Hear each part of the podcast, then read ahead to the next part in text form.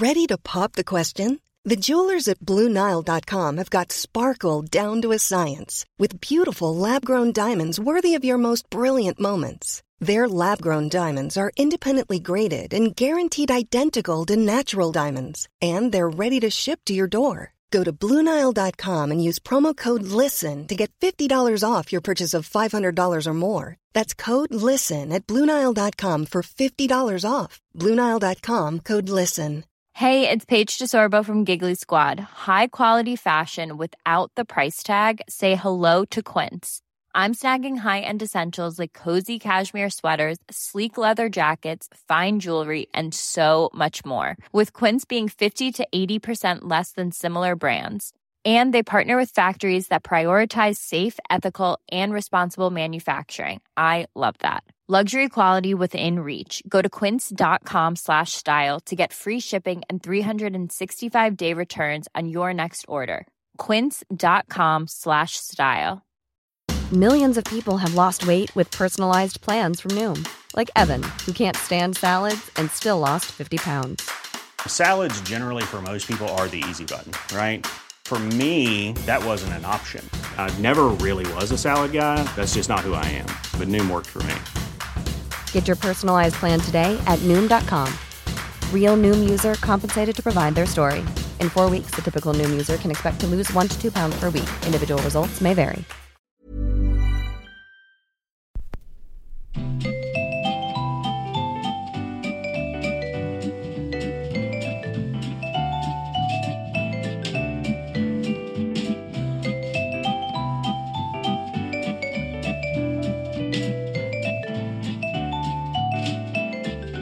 Edvard Bloms smörgåsbord. Hej, jag heter Mats Ryd och sitter här tillsammans med Edvard Blom. Precis. Och det är ingen vanlig dag idag för att vi firar... Hundra år höll jag på att säga, men det är väl hundra program. Hundra program, helt otroligt. Nu, eh, eller det beror på hur man räknar naturligtvis, för ett tag hade vi eh, massa program, numret A, numret B, så man kan säga att det är ännu fler, men det är helt enkelt avsnitt nummer hundra i alla fall. Så det är en stor bemärkelsedag. Ja, vi gjorde några sidostickar, lite nyårshälsningar och annat, men det här är det hundrade riktiga avsnittet i podden. Vad fort det har gått. Ja, det har eh, runnit på åren och programmen och eh, ja, verkligen funnits en form måste man säga. Jag ska inte prata så jättemycket idag. Du, du får avbryta mig när jag blir för långrandig för vi har mycket små härliga eh, historiska karameller att lyssna på. Ja, Gunilla har suttit uppe i, i natt här och valt ut lite karameller från hundra avsnitt, lite olika favoriter som vi kommer återblicka. Har vi tid så kanske vi kommer prata lite om Lucia och saffran, men det får vi se. Men det blir lite champagne blir det definitivt. Ja, det blir det. Jag har en, eh, hur uttalas VVE? Är det VÖV eller vad kan det vara förkortning för? Forny och Fils i alla fall därefter. En, en Vertus Brut Premium Cry. Eh, riktigt trevlig. Det där, eh, gröna äpplen, citron, mineral, lite ljust bröd. Fnösktorr, Blanc de Blanc. Ja, Blanc de Blanc och det innebär ju att man har 100% Chardonnay i den. Och vi, vi ska försöka passa på att besvara en liten champagnefråga idag också när det ändå är hundrade avsnittet och tipsa om lite prisvärda champagner. Ja, men det är väl bra. Det... Själv sitter jag med en Laurent Perrier eh, från 2007, Millesim, eh, som är trevlig, som har fått lite karaktär med ålder. Är väldigt trevligt med, med lagrad champagne. Får jag välja fritt så tycker jag bäst om, om sådana där som just är lite oxiderade, lite, lite det blir eh, inte bara fräschör utan lite smörigt eller vad man ska säga, ja. oxiderat och gärna mycket brödighet också. Det... Ja, och lite mer höstäpplen och mognadstoner. Brun smak säger man ju när man talar om, om cider, men det säger man kanske inte om champagne. Men det... Skål! Ja, skål! Det är hundra avsnitt. Otroligt mm. att vi hamnade här till slut. Vi hoppas även er lyssnare att ni springer ut nu till kylen eller skafferiet eller vinkylen eller har och hämtar en flaska bubbel och eh, förenar er med oss och häller upp någonting och skålar på ert håll allihopa. Ja, det hoppas jag verkligen. Hurra! Hurra för er som orkar mm. lyssna på ja, oss. Verkligen. Kan vi inte ta den där? Jag skickade dig ett, ett litet meddelande idag. Kan vi inte ta det redan nu när vi talar om lyssnarna? Vilket då meddelande? Simon. Eh, de har ju börjat skicka nu, nu kommer det upp i alla appar man har vad man har lyssnat mest på under året. Man kan se vilken, i Spotify ser man vilken eh, låt man har lyssnat bäst på och liknande. Och, och, och då kommer det även upp vilka poddar man har lyssnat mest på. Och då hade vi en eh, Simon Lundberg som skickade in då att din toppodcast var Edvard Bloms smörgåsbord. Du lyssnade på 96 avsnitt i totalt 15 627 minuter. Skål Simon! Skål Simon! Och eh, han skickade in en till också, för de hade dessutom från samma här podcast skrivit Du ordnade ditt eget Edvard Bloms smörgåsbord maraton och lyssnade på 13 avsnitt under en dag. Det tycker jag nästan är ännu bättre. Skål Simon igen! Hur mår man då, är frågan. Jag tror man är Edvard Blom efter det, eller ja. möjligen en blandning av oss båda. Jag, jag, tänkte det här du skickar från eh, Fredrik Strid som tackar så mycket för tipsen om eh, eh diabetes här och eh, extra tack Just det, vad trevligt. för tipset om havrehjärtan var det ja. Och, och, jag kan säga den här champagne jag dricker nu, den innehåller 0,4 gram socker per 100 gram att jämföras med vad är mjölk, 12 eller något sånt. Så det är 0,4 gram per 100 gram. Så champagne är ju väldigt bra när man är diabetiker. Ja, det, det ska man dricka dagligen nästan.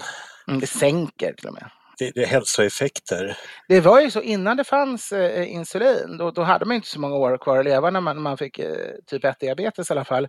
Då var det enda medicin man kunde ge var konstant alkoholintag för att det drog ner blodsockret ändå till lite bättre nivåer. Nackdelen var då att man fick som biverkan av medicinen att man ständigt plakat. Ja, och fick man inte iglar också? Det fick man väl jämt för? Det var väl standard? det fick man för nästan allt. Jag tror inte det hjälpte mot diabetes. Blodiglar. Vad säger du, ska vi börja med från första avsnittet eh, och programförklaringen där du deklarerar att du har fått en podd? Ja! Ja, vi sitter ju här för jag då har fått en podd. Edvard Bloms smörgåsbord.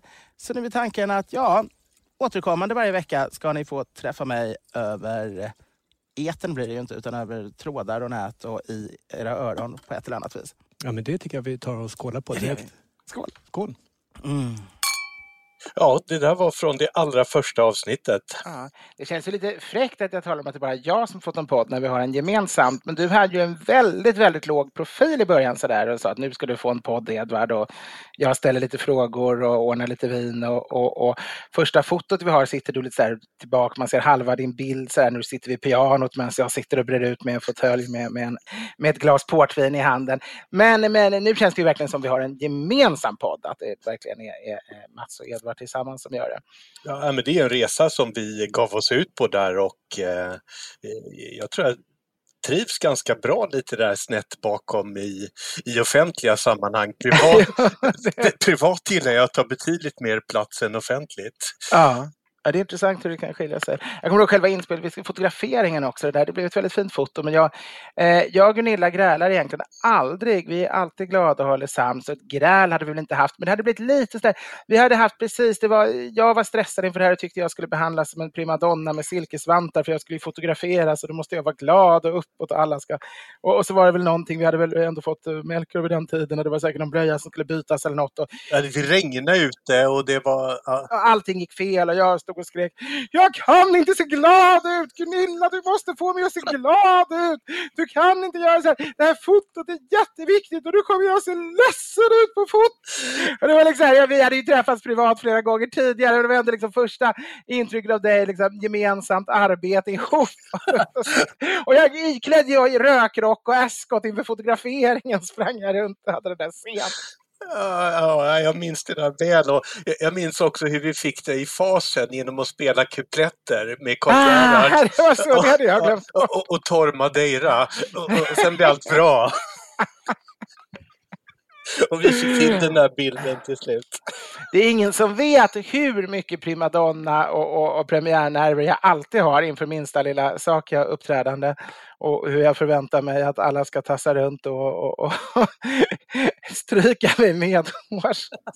ja, Gunilla har ofta ett tungt lass att dra inför ja. varje jag tänkte i mitt nästa liv så vill jag återfödas som, eh, eh som dragqueen primadonna. Mm, ja, det, det skulle du passa som. Ja, kanske inte. Tycker du? Du ser redan. Förlåt, var inte det jag skulle svara. Jag tänkte en sekund, ska jag bejaka eller beneka? Ja, jag, jag tänkte att jag skulle återfödas i en diametral motsats, men du, du ser likheter. Mm. Jo, ska vi ta ett, ett klipp till från eh, episod 9 när jag hade ostronorgie i New York? Gärna! Då var jag själv i, i New York och eh, eh, så hade jag mött upp några vänner där. Mm. Och då så eh, tar en av vännerna som bor i New York med mig till ett ställe som heter Wild Edibles. Mm. Och vi ska äta ostron. Och då kostar de en dollar styck på eftermiddagen. Så att jag berättade att Johan har ätit 62 Mm. ostron. Så då säger han, alla som äter 70 ostron tar jag notan för.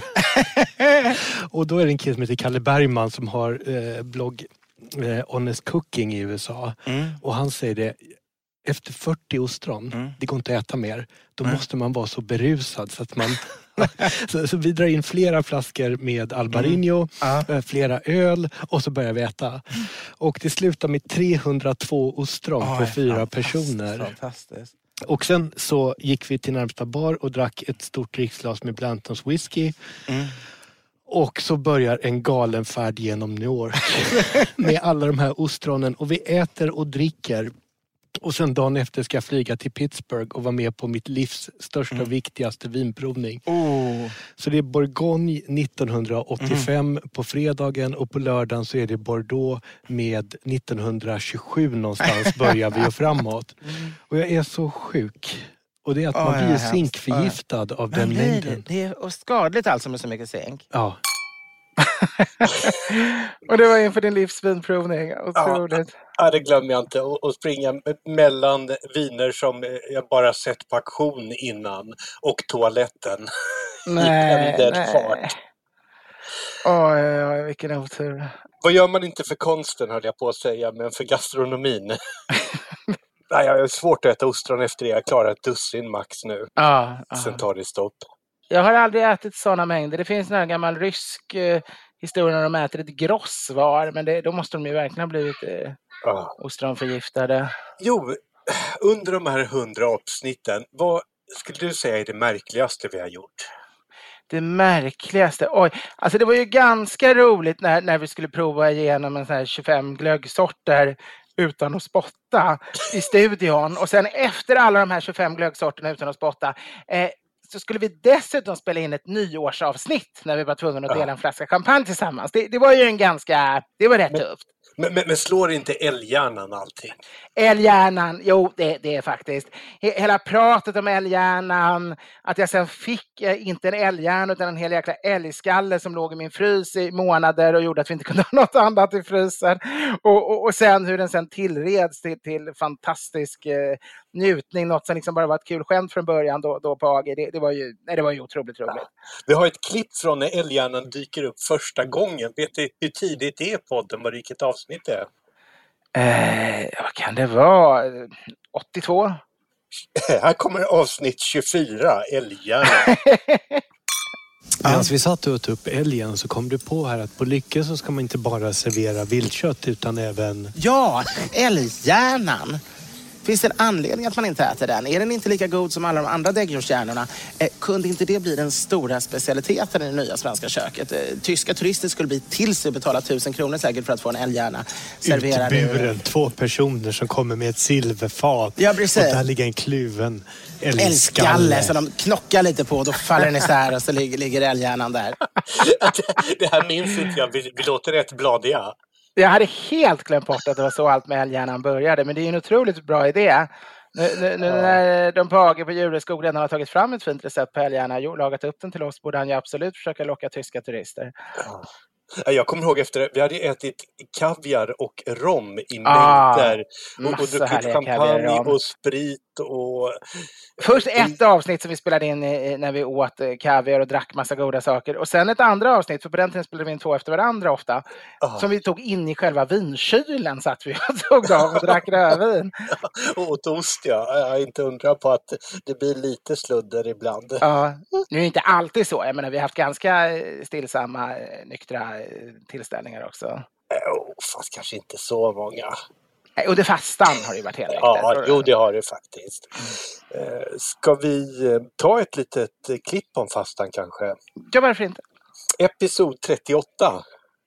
Jag känner jag vill inte liksom lämna lyssnarna så här en sista gång. När, när, mm, sista gången jag får skåla med dem på flera veckor och så. Det känns lite jobbigt, det är ett svårt, tungt avsked. Men jag får bara säga, jag älskar er alla. Och eh, skål och glad karneval på er. Och sen blev det att prova havremjölk istället som vi gjorde en gång. Det har vi inte Ja. med nu. Men det var, kommer du ihåg när vi satt där nere i studion eh, och drack då ljummen havremjölk av olika märken och slag och fetthalter? Det där var ju inte gott. Och det, det är ju eh, rapsolja i havremjölken. Ja, En 10 procent någonstans där. Och det tänker man inte på om man har en liten skvätt i kaffet eller dricker lite. Men sitter man och provar flera sorter så börjar den här rapsoljan Ah. växa i munnen. I början var det ganska helt okej att dricka faktiskt, även om jag inte är jätteroad ens att dricka vanlig mjölk som bordsdryck. Eh, men sen som sagt, rapsoljan blev mer och mer påtaglig ju mer man... Ah, det- Också i starkt med att värmen steg eh, på, på dryckerna vi hade. Ja, verkligen. Eh, Jag tänkte vi skulle bryta emellan lite grann klippen här. Ja. Och eh, Gunilla skickade ju då ett helt underbart kort. För du pratade i ett tidigare avsnitt av Stjärngossarna att strutarna var mycket mer dekorerade innan. Ja, just det. eh, Och mer magnifika. Och jag hade svårt att se det framför mig. Jag tycker att de är ganska magnifika strutarna med stjärnor på och sådär. Och det finns ju en tjänst som heter digitaltmuseum.se som är helt fantastisk. Man, där finns då eh, jag vet inte om det är miljontals digitaliserade bilder från 1800-talet och framåt som man kan söka på. Och där finns det, om man går in på digitaltmuseum.se och söker på stjärngossar utanför Blekingestugan. Alltså stjärngossar utan, utanför Blekingestugan på Digitalt museum. Då får man se de kärvaste, coolaste små stjärngossarna med de mest magnifika strutar jag någonsin sett. Det är underbart. Alltså det, på den tiden var det ju coolt att vara stjärngosse. Sen vet jag inte vad som hände. Redan när jag var liten på 70-talet, jag var väldigt, väldigt stolt och tog det på högt allvar. Men redan då började ju en del tycka att det var på något vis coolare att vara tomte eller pepparkaksgubbe. Och sen årtionden är det ju helt kört. Liksom. Det, det, det, till och med på Skansen hade de inga stjärnstrutar på sig, stjärngossarna, och ett av tågen jag såg. Eh, de skyllde på att de slog i, det var för svårt att gå in genom dörren med höga strutar, men, men, men eh, jag, tror det var att de skämdes. Det har blivit på något vis, jag vet inte vad det beror på, så, så är det inte alls inne att vara stjärngosse längre bland de coolaste killarna. Man kan säga, ser man på den här bilden så varken du eller jag hade platsat i coolhet bland de här killarna. Alltså, de är stenhårda. Stjärngossarna från början har ju en tradition som mer ligger i vår linje. Alltså det, det var ju någonting, det är ju väldigt modernt att man stoppar in dem i Lucia-tågen. Det är någonting man gör när, när, när liksom den levande traditionen börjar falla bort eh, och, och barn börjar ta över. För det var ju någonting som ungdomar gjorde. Eh, vad ska man säga, tonårspojkar, de gick med stjärnan och det var ju på trettondagen för det var ju då de tre vise männen kom och det är de tre vise männen stjärngossarna egentligen ska föreställa.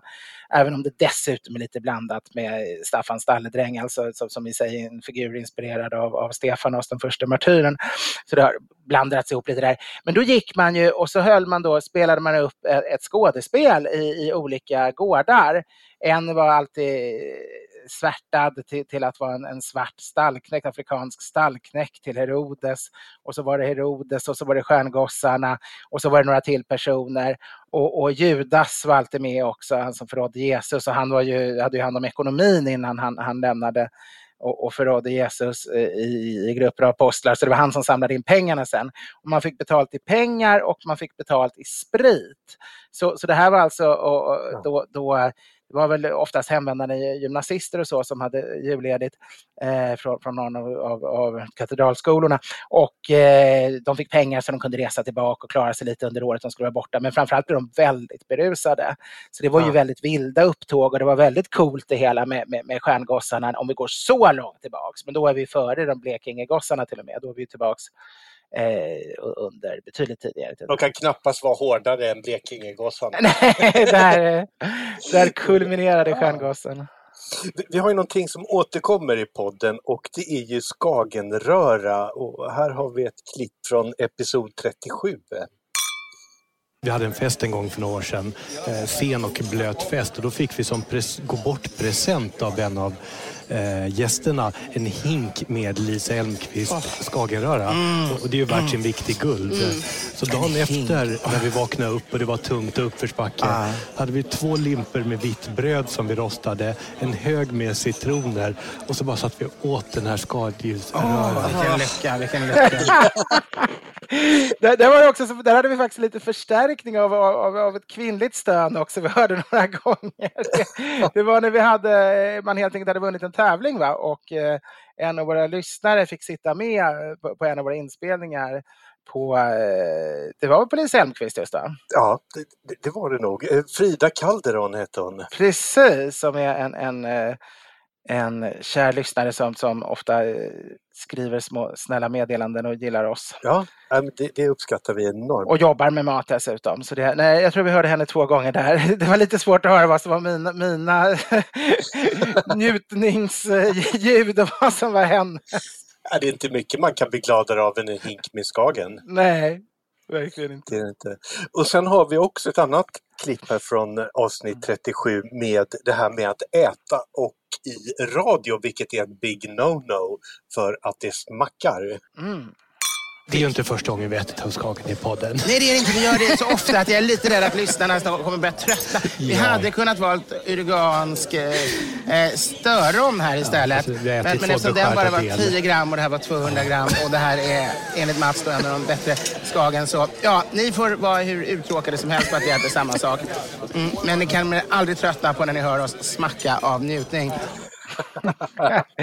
Mukbang kallas det ju inom, inom eh, populärkulturen. Det, där. det var ju en koreansk från början tradition att man filmar sig själv när man sitter och äter. Ja, just Det är det. bara lite, lite prat, men egentligen huvudsakligen bara äter och så sitter folk och ser, tycker det är trevligt och lite grann få matsällskap sådär. Och gärna, det ska gärna vara ganska mycket och lite kladdigt tror jag i början i alla fall och sen har det väl spritts över världen i lite olika versioner. Det är en ganska märklig företeelse. Ah, Vi bara dricker. Ja, Men jag, jag åt ju tv från jag började med Edvard Bloms gästabud, eller Edvard Blom, vad säger, mellan skål och vägg med Edvard Blom först och sen Edvard Bloms gästabud. Men redan i, i mellan skål och vägg det liksom, så var det ju mycket ätande. Det var mycket inklipp där vi sitter och äter och jag berättar anekdoter och historier och så med, med, med ganska mycket mat i mun. är du sugen på att göra TV igen? Ja, alltså e- egen, en egen serie vore ju roligt framför allt. Men Ja. överhuvudtaget, jag, isoleringen har gjort att jag inte gjort någon tv alls nästan. Jag, TV4 var här och spelade in ett avsnitt om surströmming på avsnitt och jag gjorde en eh, reklam med familjen för att man ska äta mer schweizisk emmentaler.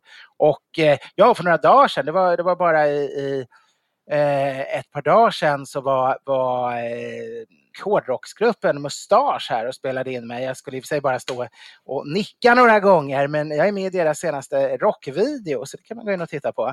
Ja, han har ju sångaren där, och nu kommer jag inte ihåg vad han heter, som har din... Ralf Gyllenhammar. Ja, han har ju ditt eh, porträtt intatuerat. Ja, på armen. Så, så det är väldigt... Och så står det bakfull frågetecken ovanför och så står det Federweise utropstecken under. För jag, hade någon monolog någon gång i något av mina tidiga tv-inslag om, om hur bra det är att dricka Federweise eller annan så här halvjäst öl eller liknande mot baksmälla för det innehåller mycket B-vitamin. Ja. Om, om, om vita medelålders män blir populära i media igen så kanske vi flyttar ut podden någon gång i, i eh, rörlig media så man får följa med våra eskapader. Ja, det vore roligt. Vi, vi hade ju att vi filmade den ett tag. Vi, då kan det ha varit en 20 avsnitt som, som vi filmade och la upp på min Youtube. Ja. Och det, det är en del som har saknat, men det, men det blev ju lite ohållbart. Det, vi fick så där kanske 30 procent mer eller 40-50 procent mer lyssnare. Det var jättekul, men det motsvarade inte riktigt liksom två dubbla produktionskostnader. Nej. Men eh, skulle den bli jättestor i framtiden kan vi börja. Jag tycker också man skulle kunna filma någon gång när vi är på lokal, när vi är i väldigt speciella miljöer. För vi, när, när pandemin är över ska vi återigen ut och äta på restauranger och filma in från lite andra ställen ibland. Och då, då kan det ju vara lite roligt att filma någon gång. Ja, det ska vara kul att göra någon, någon, någon riktigt bra produktion. Vi hade ju en otroligt enkel Ja. produktion där med, med i princip bara en kamera som stod fast där. Mm. Eh, Så det skulle få vara härligt att få dela med oss av de upplevelser som vi har på lokalen. Mm. Men vi, vi har fått en fråga här från Linus Lundberg i Skummeslövstrand. Just det. Och det är vilken champagne är bäst anser ni oavsett pris och vilken är den mest prisvärda? Ska vi ta lite prisvärda champagne kanske? Jag har några tips med mig där. Det är väl bra. Mm. Och det är ju, själv så har jag bara kategoriserat champagne i tre kategorier. Och det ena är då en frisk champagne som du dricker nu, alltså en Blanc de Mm. Blanc gjord på 100% Chardonnay. Och den blir ju väldigt pigg och hög syra och Mm. eh, perfekt aperitif för att bygga upp aptiten eller rensa ur efter en måltid och komma i feststämning. Och, Mm. Och där har jag en favorit som heter Palmer Blanc de Blanc som bara ligger på 349 kronor. Ett fynd anser jag. Mm. Det där är Ja, faktiskt en toppen champagne för det priset. kul. Och, och sen så kan man, kan man gilla lite mer mjukare, lite bärigare champagner. Det är väldigt vill- gott. Alltså, I längden kanske jag tycker ännu mer om den sorten, även om jag gillar alla sorter. Och det, det är en härlig stil och då vill Mm. man ju ha Pinot Noir som dominant druva. Och det är en röd druva som får inge, i princip ingen skalkontakt och därför blir den vit. Mm. Eller laxrosa brukar Blanc de Noir vara. Och där finns då en André Chloé Grand Reserve och den har ju funnits med i evigheter. Mm. Alla de här finns på i princip alla systembolag. Jag tycker det är trevligare att tipsa på det sättet. Och den ligger på 299 kronor bara och det där måste man ju se som ett fynd om man gillar den här stilen. Det är absolut inte världens bästa champagne men för 299 så Mm. rinner den ner Otroligt. små glädjepiruetter i halsen. Mm. Och en sista tips här, det är då om man vill gilla komplexa, mognare champagner. Mm. Ja, det, det är ju himmelskt. Ja, och, och det här är ju bra matchampagner, det funkar ju till allt. Det går ju att dricka genomgående. Och, och där har jag en absolut favorit, Louis Röderer, Bry Première, men då Mm. hoppar vi upp på 469. Men den här smakar som en årgångschampagne fastän den inte är det. Och är Mm. en av mina absoluta favoritchampagner i den här prisklassen. Mm. Har, har du några favoriter? Jag har faktiskt ingen sådär självklart jag kan rekommendera. Jag tycker om champagne men, men jag är inte riktigt nog kunnig för att ha kunna ge råd till andra vilka de ska välja egentligen. Däremot kan jag avslöja att vi har ju den här stora jul och vinterölsprovningen jag kämpat mig igenom Ja, här några just det. veckor på min Youtube som växte ut och blev alldeles för stor. Det blev nästan hundra sorter. och framförallt blev det inte en timme, det blev liksom nio delar plus tre delar final på så här 25 minuter varje. Så det, jag vet inte, det är det inte många som orkar ta sig igenom alla delar. det, det, där har vi Wagneroperan igen. De är egentligen roligast på slutet. Det är lite synd för det, det, de flesta har ju sett del ett. Eh, Medan jag skulle hellre gå på de sista av andra inspelningsdagen när jag börjar komma lite varm i kläderna och spottar mindre och sväljer mer. Och framförallt finalen sen. Det. Men jag tänkte i alla fall berätta så att även här vilka det är då eh, som har vunnit. För du talade om att du väljer champagner som alla kan köpa. Medan här handlar det om att kora de bästa julölen. Eh, oavsett om flera redan har tagit slut på systemet. Alltså, ingen jäkel kan köpa dem i år, men, men eh, det är ändå hyllningen till bryggerierna. Det ska ju gå ut diplom till dem och sådär. Men det, det är sådana som går att köpa också. Och den enklaste kategorin där det var eh, kategorin köp en back. Ja. Alltså lite mer prisvärd julöl. Och där gick bronset till Mysingen Midvinterbryggd från Nynäshamns ångbryggeri. Silver till Sleepy Bulldog från Gotlands bryggeri och guld klassiker. till klassikern. Ja, Sleepy Bulldog är en klassiker sedan en 15 år, men sen guldet går till en ännu äldre klassiker, nämligen Carnegie Porter från Carlsberg. Jaha, oh, ja, men de- den har du en förkärlek för. Ja, den är fantastisk. Alltså, den är otroligt prisvärd, för det här var alltså prisvärda kategorin. Då. Ja. Och, och, och, och eh, till det priset få, få den ölen ty, tycker jag faktiskt är fantastiskt. Sen kommer vi till bästa öl till julmaten och där vann Chimay Blå tillsammans med Nice Chef. Eh, båda är väl från, eh, nej de är inte, nej just det, eh, Chimay Blå är från PRS Trappist, det är ju en trappistöl och, och, och Nice Chef kommer från, numera ägs den av Duell eh, som är också en känd öl. Och eh, de har delat guld. Medan silver blir Lusselelle. Eh, det är lite fusk för att det är som bordsöl, det är en fantastisk suröl med saffranssmak som är något av det bästa som finns. Men den funkar verkligen inte till all julmat, det ska väl sägas. Den funkar till en hel del julmat, men den, man får lite grann se. Men den är ju väldigt bra att dricka bara som den är också. Och Brons faktiskt, eller Hibernation Ale, som är en kryddad amerikansk öl som känns som bäst i sin genre i år. Och i år har det varit otroligt inne med kryddade, nästan ja, drygt hälften av alla julöl har varit någon form av kryddning och smaksättning av olika slag. Och det här tycker jag är den som har lyckats bäst av det. Den finaste kategorin skulle jag säga är bästa öl under granen och där där vann brons av Valsviken Vinterporter, Nynäshamns ångbryggeri. Och den släpps först om några dagar tror jag på systemet, eller om någon vecka eller något, så ja. den har man fortfarande chans att få. Silver gick till Petterssons Porter av Pang Pang Brewery som är, kostar nästan 100 kronor för en pytteliten burk som är jätteful, men det är en härlig öl. Eh, vad jag inte visste när jag valde den, när den fick silver var att den egentligen är till för att kännas som en dag i Christer Petterssons liv. Eh, det hade jag verkligen ingen aning om. Och guldet gick faktiskt till Saffron Imperial Stout och den är tyvärr slut. Eh, den finns bara kvar på något enstaka system i Västsverige. Det är alltså en mörk Imperial Stout som är saffranssmak. Den smakar nästan som julens motsvarighet till ägglikör. Eh, sen hade vi också lite specialpriser för snyggast flaska, några hedersomnämnanden och liknande. Och det kan man kolla antingen genom att se alla de där tio timmarna eller vad det blir på min Youtube eller gå in på min blogg på edvardblom.se och där, där är hela listan listad också. Så ni, behöver inte, ni kommer inte se de här i, i beskrivningen av podden utan då får ni istället gå in på bloggen. Om ni tycker att Edvard låter vän här nu när han pratar om julöl så är nästa klipp eh, en diametral motsats när vi kommer in på Västerbottenost. Oj, den, den berömda. Jag har aldrig hört den själv. Jag har bara hört folk berätta om den. Då får du höra den nu. Och när vi då säger Västerbotten för att vi älskar denna produkt. Då ringer de ner för att de har anställt tio dårar på marknadsavdelningen och säger ni ska inte köpa vår produkt, ni ska inte äta den, vi vill gå i konkurs. Det enda vi vill är att ni ska lida. För det enda viktiga är att det ska heta exakt det vi har bestämt i lagen att det ska heta. Och vi ska slå er och sparka er och förstöra hela era liv om ni inte säger Västerbottensost. Och hur romantiskt är det då att äta denna ost som man älskar och kallar Västerbotten? Jag var tvungen att skriva, jag har extra lagt in min senaste bok, kom för en månad sedan. Jag skriver extra västerbottenost som ett ord bara för att jävlas med de där.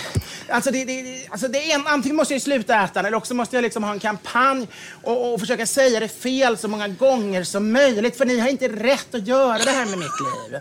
Ni har inte rätt att gå in i mitt liv på det här viset och, och styra mitt språk och liksom, att min tunga ska ha trådar som är någon marinettdockor som bara sliter den hit och dit. Och jag ska få till det Västerbottensost. Västerbottensost. Det är inget roligt. Så, nej, jag förstår att du tycker om din hustru och hon kan ha haft ett jobb som inte var så moraliskt och inte var så bra. Men hon har lämnat det. Ta henne till KBT, det kan funka. Och försök vänja bort det här, få bort det här att hon liksom måste stänga av tvn och skrika. Hon jobbar inte ens med det längre. Kan ni inte bara tycka om osten och låta oss få kalla den vad vi vill? Välkommen. Det var ett kort svar, men, men det var mitt svar. Välkommen till Edvard Bloms smörgåsbord. Podden är tillbaka. Skål! Skål! Oj, oj, oj, oj, oj. Och det var ju en stackars lyssnare som hade skrivit in, hans flickvän hade jobbat på Västerbottenost. Och, ja. Eh, och, och eh, meddelat att vi uttalade det fel en av alla de här som då jobbar med att klaga på att folk uttalar då ostnamnet fel. Jag hoppas om ni hör det här, jag antar att ni inte lyssnar längre, jag antar att ni tog illa upp. Jag är ledsen om, om det blev lite hårt eh, riktat just mot er personligen med uppmaningar att gå till terapeuter och sådär. Det var inte meningen. Det var ett gammalt hat och det hade egentligen kunnat drabbla Tetra Pak lika mycket när de skäller ut den för att man, man använder Tetra Pak som ett ord fast de inte vill, liksom, de vill ha att det ska vara deras varumärke bara. Man får inte säga att filen stod i en, te, en Tetra Pak med mjölk eller liknande för då blir de också hispiga. För då, alltså, det är ju inte förbjudet att göra det. Det finns till och med ordböcker som tar upp Tetra Pak som, som ett substantiv som betecknar pappförpackning av mjölk. Så man får prata på det viset. Men, men vissa marknadsförings, eh, alltså vissa då, då marknadsavdelningar på, på eh, marknadstalibanerna, så jag vet eh, en kompis kollega på, eller samarbetspartner på ICA brukade kalla dem. Man var alltid tvungen att skicka allt genom, genom de här varumärkestalibanerna innan någonting kunde godkännas. Ja. men men eh, alltså, alltså, de är ju så övernitiska så de får ju folk att hata folk som älskar deras varumärke och deras produkter börjar hata deras varumärken och deras produkter. Och de behandlar alla lika. Och det här, det här är alltså väldigt vanligt förekommande att det de får göra internt, det enda som händer där är att folk kommer tycka de är jävligt jobbiga kollegor och hoppas de inte möter dem på, på, på företagsfesten, på julfesten typ. Men det man får göra internt, det kan man inte behandla människor som man inte har någon makt över. De, de har ingen rätt att styra. Eh, jag menar om folk kallar mig Edvard Blom som 90 procent kallar istället för Edvard Blom, inte fan håller jag på och bråkar om det så länge de tycker om mig. Jag har kallats varannan och sagt Edvard sedan jag var liten fast jag själv säger Edvard. Liksom. När jag kommer till Tyskland så, så säger de herr Blom och jag presenterar mig till och med som herr Blom för det är enklare, då vet de hur det ska stavas. Jag är Blom på tyska, Melchior blir Melchior Blom på tyska. Och min Edvard Blom. Edvard Blom. Ja, men det, liksom hur, det får väl vara nog med liksom ja. det, det, det grandiosa självsynen både för människor och, och, och, och, bolag och varumärken kan jag tycka. Wow! Nice! Yeah! What you're hearing are the sounds of people everywhere putting on Bombas socks, underwear and t-shirts made from absurdly soft materials that feel like plush clouds. Yeah, that plush. And the best part, for every item you purchase, Bombas donates another to someone facing homelessness. Bombas, big comfort for everyone. Go to bombas.com slash ACAST and use code ACAST for 20% off your first purchase. That's bombas.com slash ACAST, code ACAST. Burrow is a furniture company known for timeless design and thoughtful construction and free shipping, and that extends to their outdoor collection. Their outdoor furniture is built to withstand the elements, featuring rust-proof stainless steel hardware, weather-ready teak, and quick-dry foam cushions. For Memorial Day, get 15% off your Burrow purchase at burrow.com slash ACAST and up to 25% off outdoor. That's up to 25% off outdoor furniture at burrow.com slash ACAST. Many of us have those stubborn pounds that seem impossible to lose, no matter how good we eat or how hard we work out. My solution is PlushCare. PlushCare is a leading telehealth provider with doctors who are there for you day and night to partner with you in your weight loss journey. They can prescribe FDA-approved weight loss medications like Wagovi and Zepbound for those who qualify. Plus, they accept most insurance plans. To get started, visit plushcare.com slash weight loss. That's plushcare.com slash weight loss. Men, men, här åker du på en liten rättelse från Gunillan. Mm. Och mm. det är eh, just för att eh, december inte är en julmånad utan att julen börjar eh, i och med att själva julen är 23, 24. Ja. Och det är ju då traditionellt sett en benämning på december är just julmånad. Ja, det där är, är lite intressant. Att, att, det visste jag faktiskt inte om. Alltså, fram till 1800-talet så, så använde bönderna ofta de gamla beteckningarna. Fast vi hade fått julianska kalendern så använde svenska allmogen fortfarande de gamla namnen på månaderna. Det var skördemånad och vårmånad och vintermånad och julmånad. Och då var, var alltså den tolfte månaden hette inte december utan hette julmånad i det här.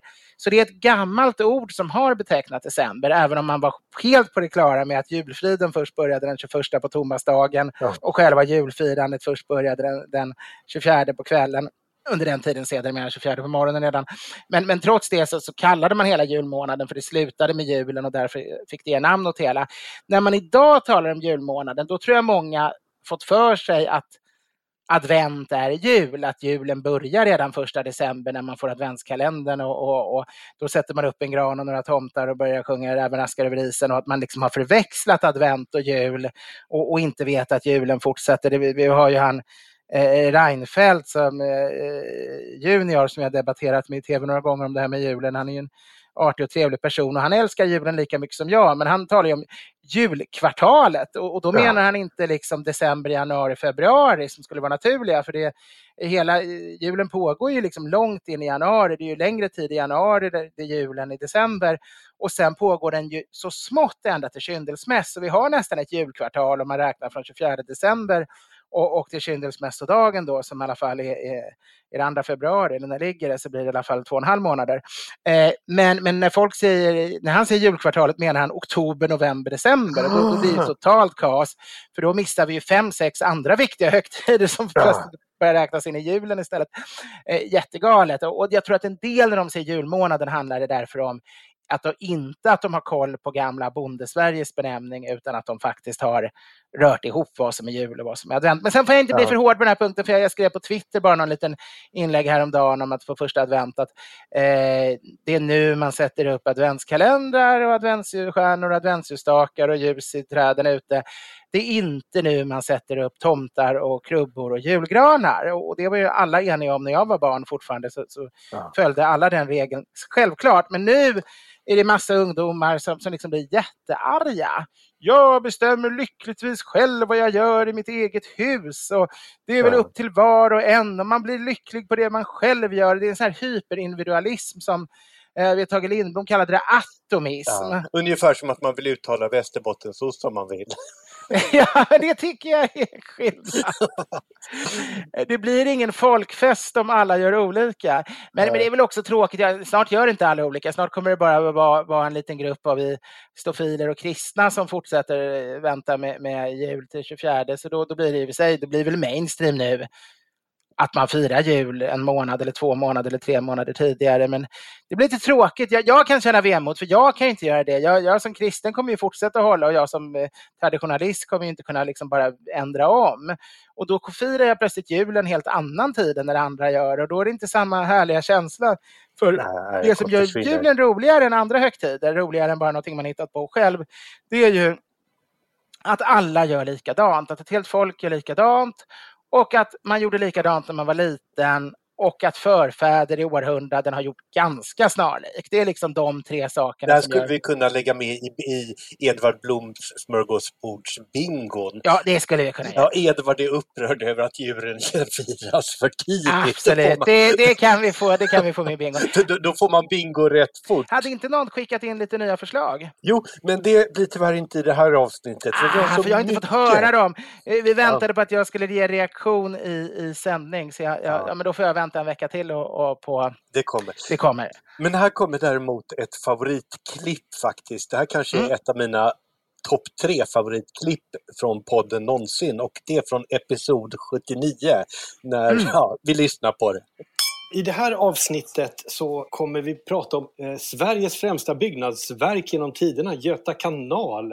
Åh nej jäklar, det har jag glömt bort! Har du gjort det? Fan, det var ju det som var temat idag. Åh nej, nej, jag har inte läst in mig alls. Nej, men det är ingen fara, vi löser det här. Okej, vi, vi kör Götakanalen då. Eh, vi hade tänkt att det skulle vara så här jättepåläst och riktigt så här tema, eh, mycket historia och sånt. Men det hade jag glömt bort. Det är lite kotiskt. Som, jag gör ju inget annat jobb liksom, när man sitter här i isolationen. Men ja, eh, vi kör Göta kanal. Eh, jag har i alla fall åsikter. Jag har alltid åsikter, det är väldigt bra. ja, Jag måste säga att jag är förvånad hur väl vi fick ihop avsnitten. ja, men det är det här som visar att vi är ju inte historiepodden. Nej. Vi talar mycket historia. Historia är ett viktigt, näst efter mat och dryck är väl historia och kulturhistoria det som är det största temat. Men, men, och kultur i allmänhet. Men, men vi är ju inte historiepodden, vi är inte snedtänkt, vi är inte kulturpodden. Eh, vi har, du har ofta ett litet manus, jag har ofta läst på om något tema, men inte alls varje gång. Och det är ju lite sådär spontant. Det här är ju någonting vi gör för det är roligt, inte för att vi, vi drar in pengar på det. Och eh, man får lite grann anpassa det efter vad, vad man hinner med vid sidan om, om liksom mer vad ska man säga, seriösa uppdrag där man faktiskt är skyldig någon, någon kund att utföra saker till en viss tid. Ja. Och det här blir lite grann som en hobbygrej. Och jag är ju ingen perfektionist heller. Jag, är- när jag får betalt för något eller när jag lovat någon något, även om det är obetalt för en förening eller så, men när jag har gått in verkligen med ett stort löfte, det här måste ske, jag är ordförande nu i den här föreningen, eller så, då är jag otroligt plikttrogen. Men, men, men podden har jag hela tiden tyckt att det, det får liksom lite grann bli vad det vill. Ja. Och eh, någon gång, oftast håller vi oss ändå rätt korrekta. Vi får göra små rättelser ibland för jag råkar ta någonting ur huvudet som inte blir helt korrekt i minnet. Men, men eh, det är också det som är lite charmen tycker jag, att det inte alltid är det hade kanske hoppas- blivit jättepretentiöst om vi haft det här stora programmet om Göta kanal där vi bara hållit på en timme och pratat jättepåläst ur olika källor och vetat allting eh, precis som det var. Det hade inte riktigt varit liksom Edvard Bloms smörgåsbord. Nej, det är det inte. Och, och våra manus handlar ju oftast mer om stolpar än att det är några Ja. längre skrifter som är klara. Utan det, väl Stolpar i bästa fall. Ja, det är väl skapandet i mötet. Eller mötet mellan oss är skapandet av Ja. podden. 90 procent är ofta sånt som inte har en aning att vi ska prata om i för. Ja, det vet ni för vi har ju börjat med det här. Det var ju Acast som gärna ville att vi skulle börja varje eh, avsnitt med att säga vad vi skulle prata om, så det har vi väl gjort sedan en 15, 20, 30 avsnitt någonting. Du börjar berätta om, om att jag ska prata om Olympiatornet i Berlin eller något. Och det blir ju aldrig det vi pratar om och däremot blir det väldigt mycket annat. Men det där Olympiatornet, kom ju på, det hade du ju redan berättat i ett tidigare avsnitt. Nej, det är sant! Ja! Vadå, för länge sedan eller? Ja! Det var därför du hela tiden drev med mig och inte lät dig vara med, för du visste att du hade redan hört anekdoten, eller hade du bara glömt bort det? Ja, jag och Henrik ljudtekniker konstaterar efteråt, den där har ju vi hört.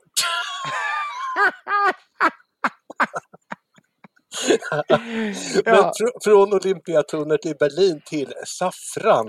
Mm. Nu är det ju dags, verkligen. Det här är lite sent, det här skulle vi ha tipsat om för ett halvår sedan. Mm, För att eh, många av de bättre bagerierna, konditorierna, de tar ju redan och tar sin saffran och mortlar med socker och häller på rom flera månader innan de ska baka Åh. med den. Men man behöver inte misströsta utan det går ju att göra dagen innan eller några timmar innan. Mm.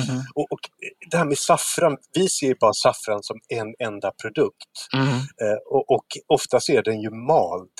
Men det finns ju mängder med kvalitetsklasser inom saffran. Det är tre stycken huvudländer, eller tre regioner. Det, det är Iran, eh, Spanien och Kashmir Ah. så, som är de stora producenterna. Och långtrådig kashmirsaffran anses vara den absolut främsta. Mm. Och det, den där ska man ju behandla med vördnad. Det, det är ju enormt komplicerad eh, produkt att få fram, eller inte komplicerad men däremot väldigt arbetsintensiv. Ah. Och det är ju små pistonger eller vad det heter. saffranskrokusar. Man går och Eh, Iransk, persisk saffran har jag fått av min goda vän Sinat. Ja. Eh, Ståuppkomikern Sinat Pirzadeh. Och eh, den har varit väldigt bra. Det har jag fått några gånger av henne som varit vä- väldigt, väldigt trivsam. Men det är den här lång, långtrådiga, Ja, spansk är väl det vi oftast äter i Sverige antar jag. spansk och iransk är väldigt stora Mm. eh, producenter. Och det är ju, men det är ju giftigt saffran. Ja, i stora mängder. Ja. Ja, 20 gram så dör man. Oj, är det så mycket? Eh, hur mycket är det i en påse? Men det är bara 0,5 gram i en påse. Alltså det ska ju mycket till att dra sig. Ett halvt eller ett gram, ett halvt tror jag det är en påse. Jag blandade någon sprit på saffran när jag var ung, när jag var sådär 18 och bodde i Trier. Så, så, eh, då vet jag jag gjorde någon sån här väldigt stark, så med två, jag tror det var åtminstone ett gram i en 33 centiliters brännvin. Det blev ju alldeles för, för koncentrerat.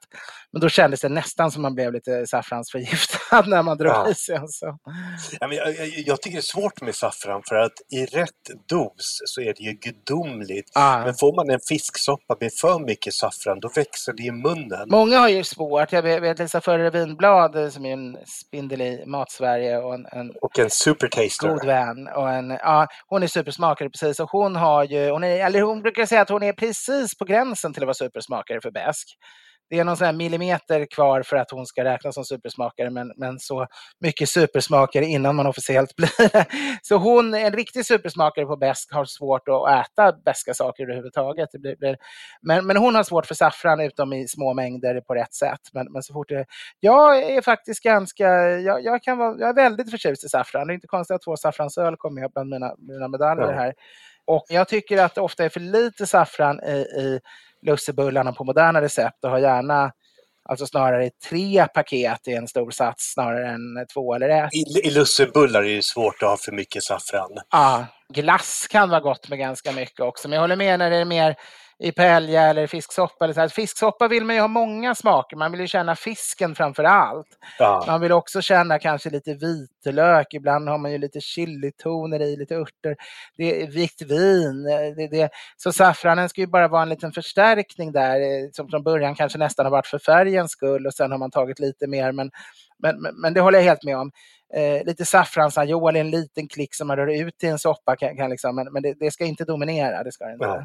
Eh, På tal om chili så har jag hittat en ny chilifavorit. Eh, Kanske, kanske människor känner till och undrar varför jag inte hittat den förrän nu. Men det är Ah, ah. Aleppo-peppar. Mm, som är en lite söt och rökig chili. Som är helt, och lite oljig är den också. Okej. Och den här är helt gudomlig på ägg i alla former. Jag åt en eh, avokadosmörgås med pocherat ägg med aleppopeppar på. Det måste jag testa. Fullständigt förälskad i den här peppan. Alltså jag gillar ju verkligen de här lite större chilifrukterna som är lite sötare och lite fermenterade och och inte så starka men fermenterade och söta. Och, för de kan man göra mycket mer med och få mycket mer chilismak. En, en väldigt stark chili har man ju så liten mängd i att det egentligen bara är styrkan man Ja. får. Man, man får bara det här noskapinet eller eskapinet, vad heter det? Eh, kapsin heter det väl? Kapsinet heter Ja. det. Man får bara kapsinet och man får inte alla de andra smakämnena för det finns ju man kan inte ha i nog mycket för att känna smaken utan man, man får bara styrkan. kommer lite oljiga flingor gör den.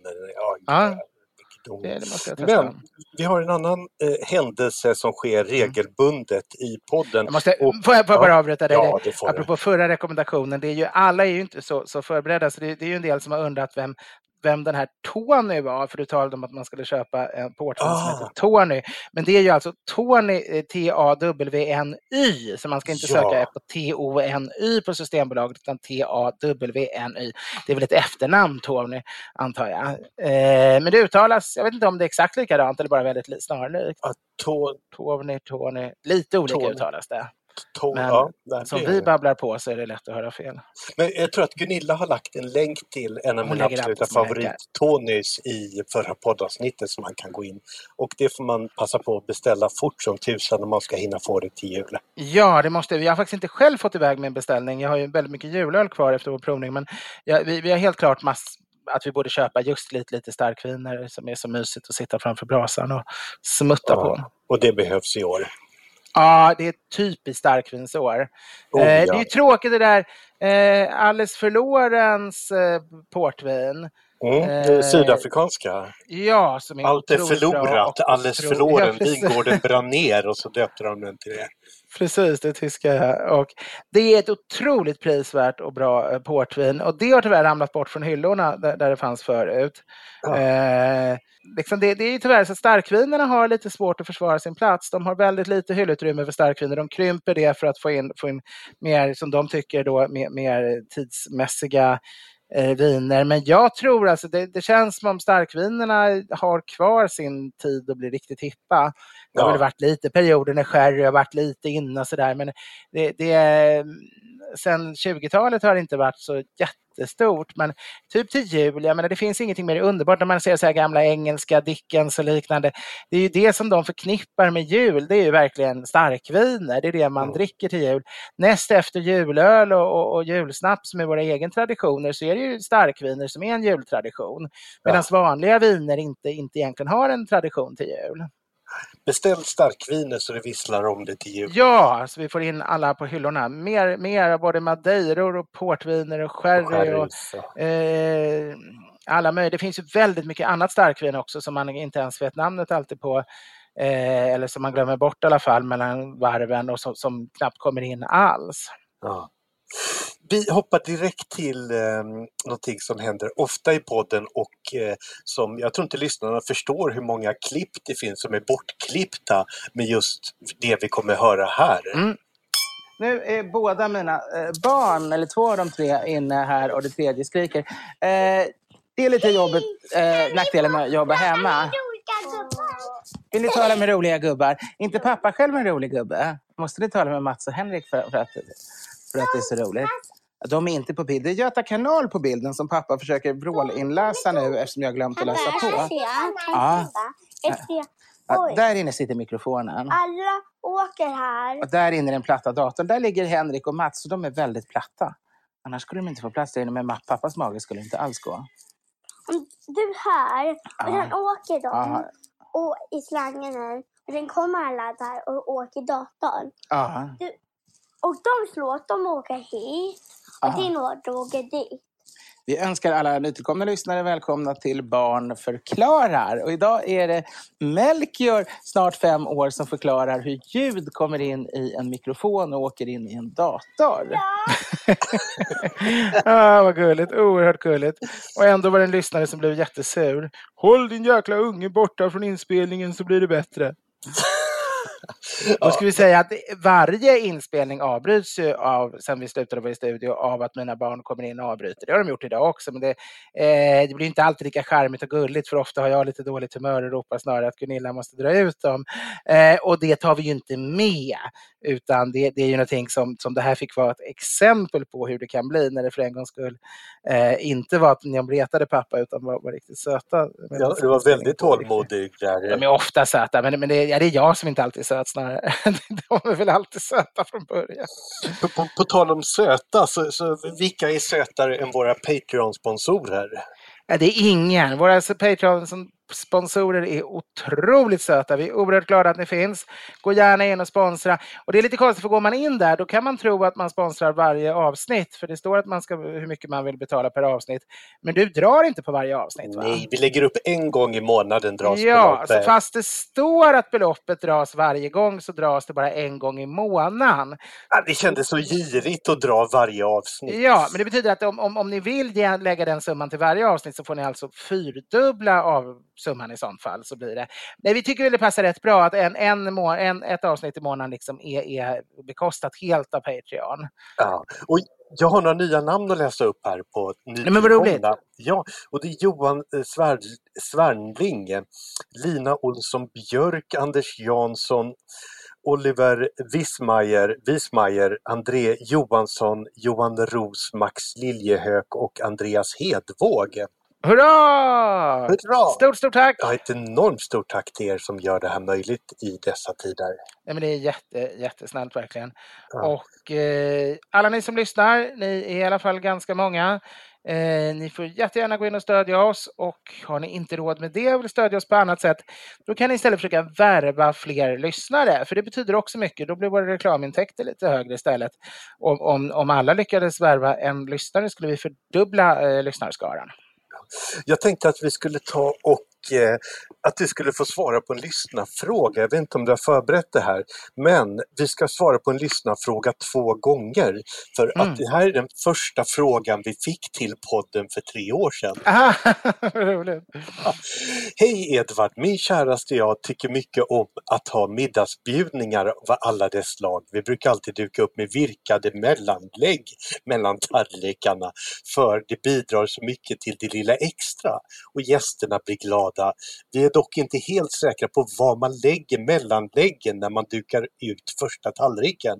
Nu brukar det läggas åt, läggas åt sidan bredvid glasen men är det bättre att ta bort dem tillsammans med tallrikarna eller kanske samla ihop dem eh, till ena bordsändan? Detta är verkligen inget stort problem men det vore intressant att veta vad som är mest korrekt när man inte har serveringspersonal. Alltså.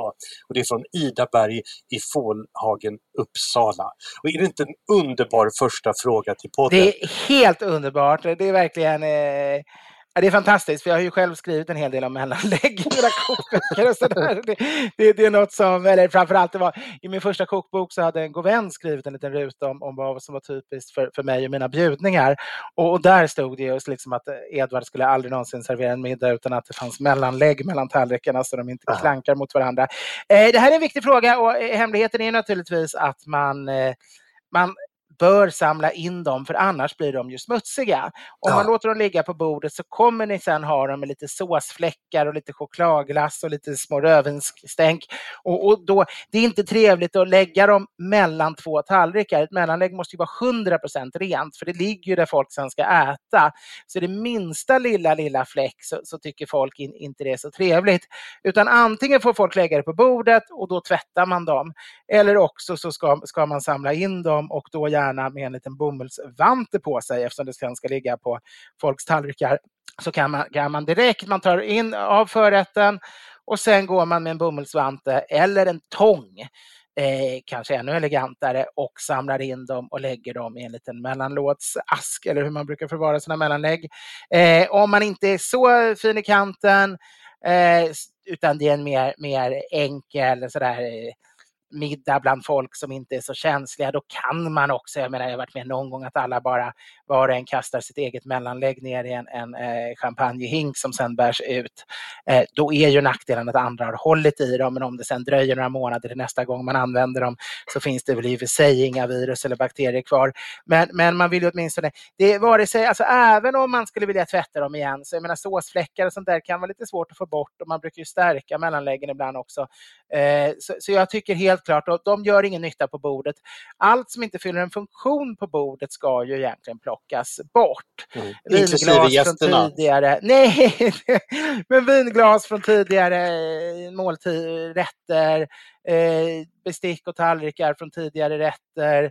Eh, man tar bort smöret, om, menar, när efterrätten kommer ska inte brödkuverten stå kvar. Och, och, utan, sen har man ju inte tjänstefolk och då finns det en gräns hur mycket man orkar gå och plocka om man samtidigt ska sitta med och dricka och skåla och konversera. Det, det, det där är ju alltid svårt idag när, när man både ska vara den som är kock, den som är servering och den som är ja. den glada världen mitt i allting. Ja, det, det, det har vi ju pratat en del om i tidigare poddavsnitt. Mm. Men eh, årets julklapp är ju då enligt eh, något handelsinstitut eh, Triangia-köket. Men ja. skulle, skulle du vilja säga att det är det virkade mellanlägget? ja, alltså jag borde kanske börja utlysa ett, ett eh, ett alternativt årets julklapp varje år och då, då skulle jag absolut kunna vara den första skulle man kanske få varna lite i tid så att affärerna kan ta in stora mängder av mellanlägg. För jag tror inte det finns allt för många ställen man kan köpa mellanlägg på ens idag. Men eh, jag tänker på det här med årets julklapp. Eh, vill du kanske slå ett litet slag för dina produkter? Ja, men väldigt gärna. Eh, alltså, tänker på det, vad vänligt. Ja, ja det är hundrade avsnittet får man bjuda till. Det var vänligt. Jo, men alltså jag sitter ju här hemma och, och, och försöker arbeta från eh, förskingringen isolerad.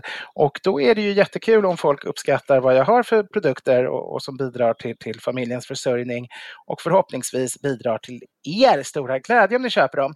Och då finns det ju ölglasen. De finns på eh, det är alltså ölglas med citat av mig och små bilder på mig och de finns det som shotglas i samma serie. De finns framförallt på Servera, på Önskabutikerna och på något som heter dukadebordet.com.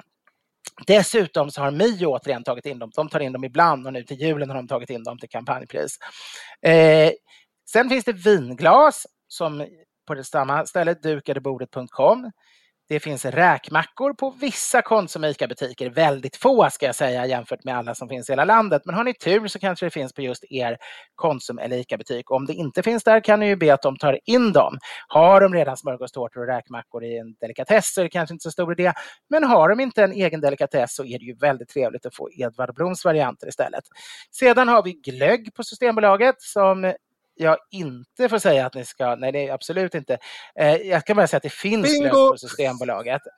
Just och har jag glömt någonting? Jag har en bok, eh, den har ju funnits nu i ett år, Edvard Blom i full blom Edvard Blom. Men eh, det är möjligt att det har kommit några returer så att det finns enstaka exemplar kvar på Adlibris och Bokus. Det har jag sagt ett halvår att det bara är enstaka, men sen blir det returer från andra så att det kan faktiskt komma in några ibland. Men framförallt finns den eh, att tillgå som ljudbok och e-bok. Då kostar det bara så 70 kronor så kan, kan, man få lyssna på mig själv läsande in den. Det är som liksom ett jättelångt avsnitt av podden, men utan att det är någon vettig person som avbryter mig ibland som det är i podden. Eh, och eh, liksom ett jättelångt sommar skulle man kunna säga fast utan musik. Har jag glömt någon produkt? Eh, det är väl i princip det. Kaffekapslar från minespresso.com ja. kan jag också rekommendera men det är inga riktiga julklappar kanske. Alla vill ha en kaffekapsel. Och sen, sen finns jag till och med på Memo numera om man vill ha en sån där videohälsning. Folk har velat ha videohälsningar av mig hela tiden men det har varit tekniskt för jobbigt. Det är så otroligt svårt. Man ska skriva ett manus och så ska man hålla på och sätta att någon ska hålla, vad man har barnen om Gunilla filmar och, och, väldigt mycket så här. Sen ska man föra över det till datorn från telefonen. Det här är den korta versionen av vad man kan. Ja, men nu, nu, vi har liksom, nu finns det något sånt här där man bara trycker och så går den iväg på en gång och jag behöver inte tänka på det. Jag tänkte vi skulle avsluta det här. 100... Har du någonting du vill nasa? Du, du har rätt bra eh, PR-tjänster va? du kan sälja som, som man kan köpa som julklapp. Ja, det, det- får man alltid höra av sig om man vill ha hjälp att Om man har ett livsmedels eller spritföretag eller kan vara, jag vet inte, alla möjliga företag eller bara livsmedel. Re- restaurang eller vin, sprit, drycker, mat, Ja. allt, allt som Och så har vill man ha liksom dubbla omsättning och vinst och så där, och få lite mer ruljans på allting. Då ringer man Mats. Då ringer man till mig. Men jag tänkte vi skulle avsluta det här jubileumsavsnittet. Det är hundrade Han av... tar betalt i kaviar. Det, det, det är nästan så det har varit i- under hösten här. Det har varit tufft för hela branschen. Den- Den här podden handlar ju någonstans om njutning och Mm. eh, lite allmänbildning och lite kuriosa. Och Mm. jag tänkte vi skulle lyssna på ett klipp här från eh, ganska nytt avsnitt från episod 86. Jag ska nog inte ge ut en sån bok för att jag, jag tror inte jag riktigt är behovet av att frottera mig i mina njutningar. Jag, jag tror tycker det räcker så väl i det här formatet som vi har. Och skulle du göra skulle du inte kalla den små njutningar utan stora njutningar. Stora njutningar. Men så är det. Jag säger som jag brukar att världens mest fantastiska saker är gratis och de näst fantastiska kostar enorma mängder pengar. Ja. Ja, det men- men jag får ju verkligen frottera mig i njutningar i den här podden. Så det kanske är det. Det här handlade ju om Sigge Eklunds bok om njutningar. Precis. Så, som blev lite kritiserad i media. Ja, den blev ju väldigt rosad också kan man säga. Framförallt blev den Ja. väldigt recenserad. När jag läste alla de där tänkte jag, kunde inte någon som inte recenserat mig min bok nämna att även Edvard Blom hade ju ett gäng kapitel om det här i sin bok och hade rätt intressanta tankar. Men nej, Jag fick ju, han fick ju recension i varenda tidning så jag, jag, han ska inte vara missnöjd. Och jag tycker de var ganska positiva. Sen fanns det de som tyckte att det var, det, det man skrattade åt var väl att han skrev en bok om små njutningar och så tog han den som exempel. Ja men som man sitter och åker business class och får in sin så här årgångs konjak liksom, Ja. medan man tittar ner. Det, var liksom, det kändes väl som det var lite fartblint att kalla det, det liksom små njutningar. Det är klart att det är små njutningar på sitt sätt, för det är inte Ja. så märkvärdigt, men det är ju dyrt liv ändå. Det är inte någonting som kanske alla har tillgång till, men, men eh, du är mer eh, för dig är det stora njutningar som inte alla har råd med oftast.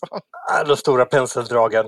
Eh, Men, men även de små. Och, det, det, är ju- de är- och de små är de viktigaste och att hela tiden upptäcka och finna glädje i de små sakerna. Alltså den sanna glädjen, om man inte finner glädjen i, i, i, en eh, liten Linnea man hittar i skogen när man promenerar. Eller, ett virkat mellanlägg. Ja, eller, eller den där rågbrödet med, med smör på till frukost, med nybakat bröd från kvällen innan eller liknande. Då, då blir ju det andra tomt. Om man Oh, ja. bara har de dyra njutningarna utan, Ja. och än mindre utan ens liksom, eh, sin hustrus kramar eller sin bästa väns eh, handslag och eh, den kalla ölen efter, efter liksom gräsklippan. Liksom. När, när det bara, om det bara är dyra raffinerade njutningar utan att man först har liksom tio trappsteg och normala njutningar Ah. som är mer, mer eh, billiga eller gratis, då, då, blir, då blir det ju ett väldigt konstigt liv. Så- då, så då blir det det lite verkligen. Trimalchios siesta-bud över allting. Men det är slut för idag tyvärr och vi Mm. hörs igen nästa vecka, vårt 101 avsnitt. Ja, vi tackar för att ni har följt med alla. Vi tackar alla er som lyssnar på alla avsnitten och väldigt många avsnitt som stödjer oss, som gillar oss. Och, eh, men, nej det var inte nu jag skulle läsa en dikt. Jag tänkte att det, men det var ett annat poddavsnitt vi hade Ja. beställt dikt. Ja. Det får, ska det vara utan dikt den här gången alltså? Ja, det får bli så. Vi har kört över så det visslar om Har det. ni kört över nu igen? Oj då. Men då måste jag alltså gå ut och, ja, ja då, får jag, då är det städning av villan som gäller istället för att sitta här och dricka champagne. Ja, Eh, så jag skulle i gärna dra ut lite på det ändå. Men okej, jag kan inte dra ut mer. Jag tackar så hemskt mycket för dessa 100 avsnitt och hoppas det blir 100 avsnitt till. Tack Mats, tack Gunilla, tack Henrik som klipper och klistrar och ljudförbättrar och, och finemangar allting och ibland filmar oss också. Eh, och, och hjälper oss upp för den branta trappan ner från studion när vi druckit för många, provat för många viner i, i podden. Och tack alla lyssnare. Trevlig helg! Tack och skål! Hej! Och glad Lucia!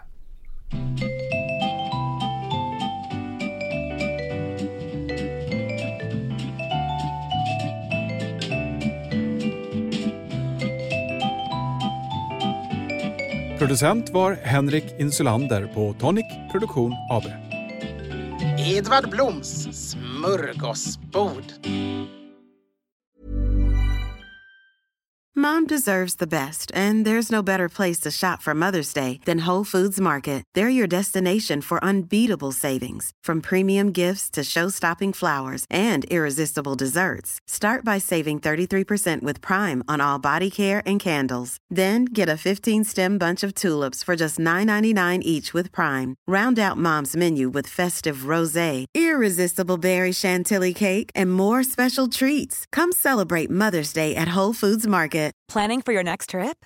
Elevate your travel style with Quince. Quince has all the jet setting essentials you'll want for your next getaway, like European linen, premium luggage options, buttery soft Italian leather bags, and so much more. And is all priced at 50 to 80% less than similar brands. Plus, Quince only works with factories that use safe and ethical manufacturing practices. Pack your bags with high-quality essentials you'll be wearing for vacations to come with Quince. Go to quince.com/pack for free shipping and 365-day returns. Imagine the softest sheets you've ever felt. Now imagine them getting even softer over time. That's what you'll feel with Bowl and Branch's organic cotton sheets. In a recent customer survey, 96% replied that Bowl and Branch sheets get softer with every wash. Start getting your best night's sleep in these sheets that get softer and softer for years to come. Try their sheets with a 30-night guarantee. Plus, get 15% off your first order at bowlandbranch.com. Code BUTTERY. Exclusions apply. See site for details.